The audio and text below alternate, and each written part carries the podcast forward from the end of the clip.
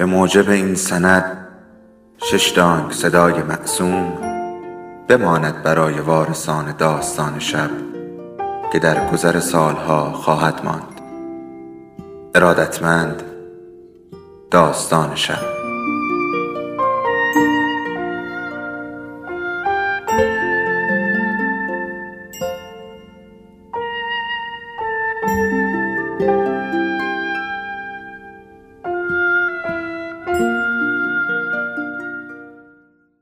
یکی بود، یکی نبود.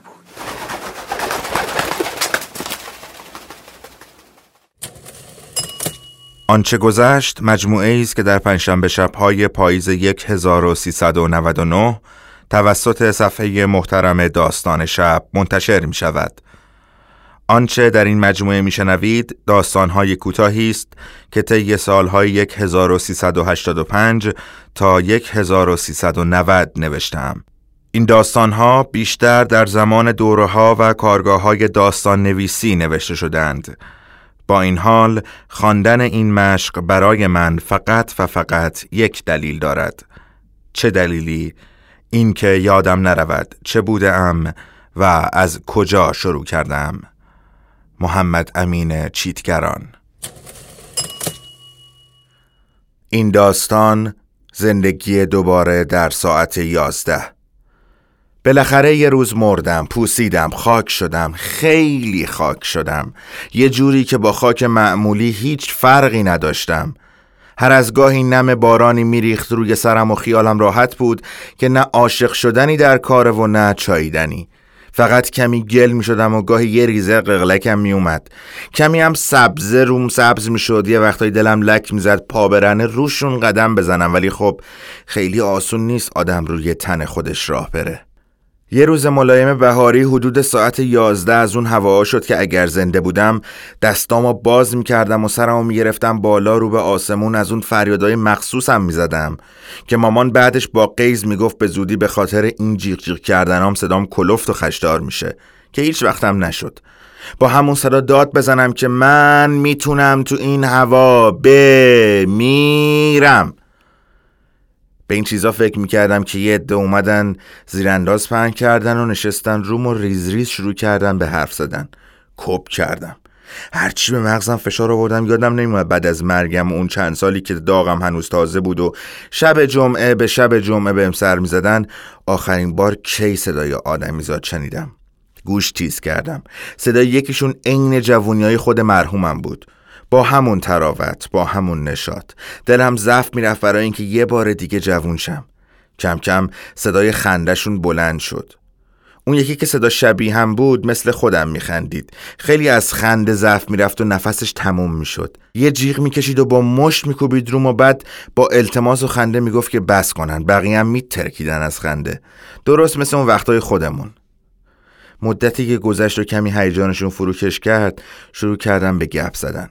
همه حواسم به دختر بود که چقدر بحث براش جدی بود، چقدر فکر میکرد راه نجاتی هست، چقدر اصرار داشت بگه آدما به اون بدی که به نظر میرسه نیستن، که نباید از آدمیزاد ناامید شد. هی میگفت و هی اوج میگرفت. حدس میزدم اون هم باید موقع حرف زدن دستاش رو هوا تکون تکون بده. بعد یهو ساکت شد. اگرم اون وقتای خودم بود، درست همینجا میگفتم من دیگه تموم شدم و همونجا ولو می شدم. بعد از کمی سکوت چیزی زیر لب گفت که هرچی گوش تیز کردم نشنیدم و بلافاصله دراز کشید.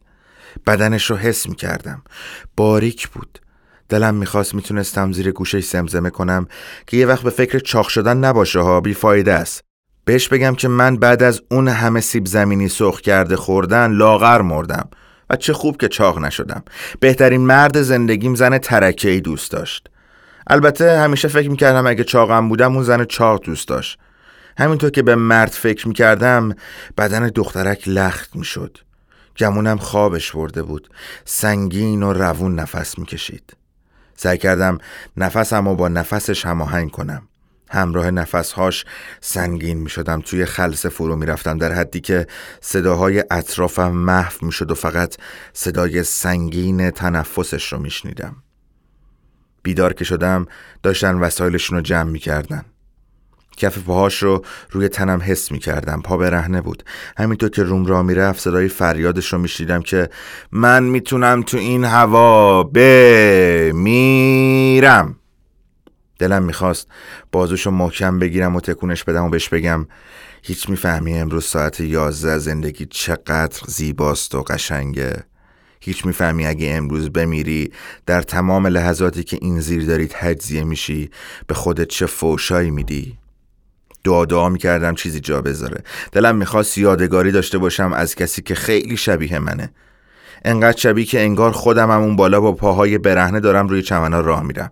یه یادگاری، گیره سری، دستمال کاغذی مصرف شده ای، پوست پفکی. لعنتی، من حتی نمیدونستم دیگه چیزی به اسم پفک تولید میشه تو اون دنیای خراب شده که این همه سال در حسرت برگشتن بهش میسوختم. لعنتی، یه چیزی بری زمین. یعنی چقدر از مردنم میگذشت که حتی پوست تخمه ریختن هم از مد افتاده بود. هرچی جاذبه در وجودم بود زیر پاش متمرکز کردم و کشیدمش سمت خودم تا یه چیزی از اونو ببلم. یه جوری میکشیدمش سمت خودم انگار بخوام نگهش دارم، ولی اون راه خودش رو میرفت قبل از اینکه پای دومش رو از روم برداره و بره که برای همیشه رفته باشه. حس کردم کمی سبک شد، خیلی کم، به اندازه یک تار موی سیاه فر.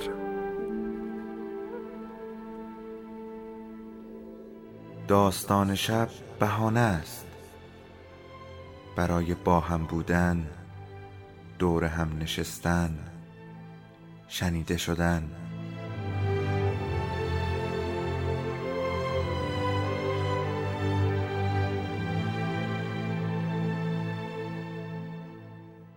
صدای افسانه ها رو میشنوین.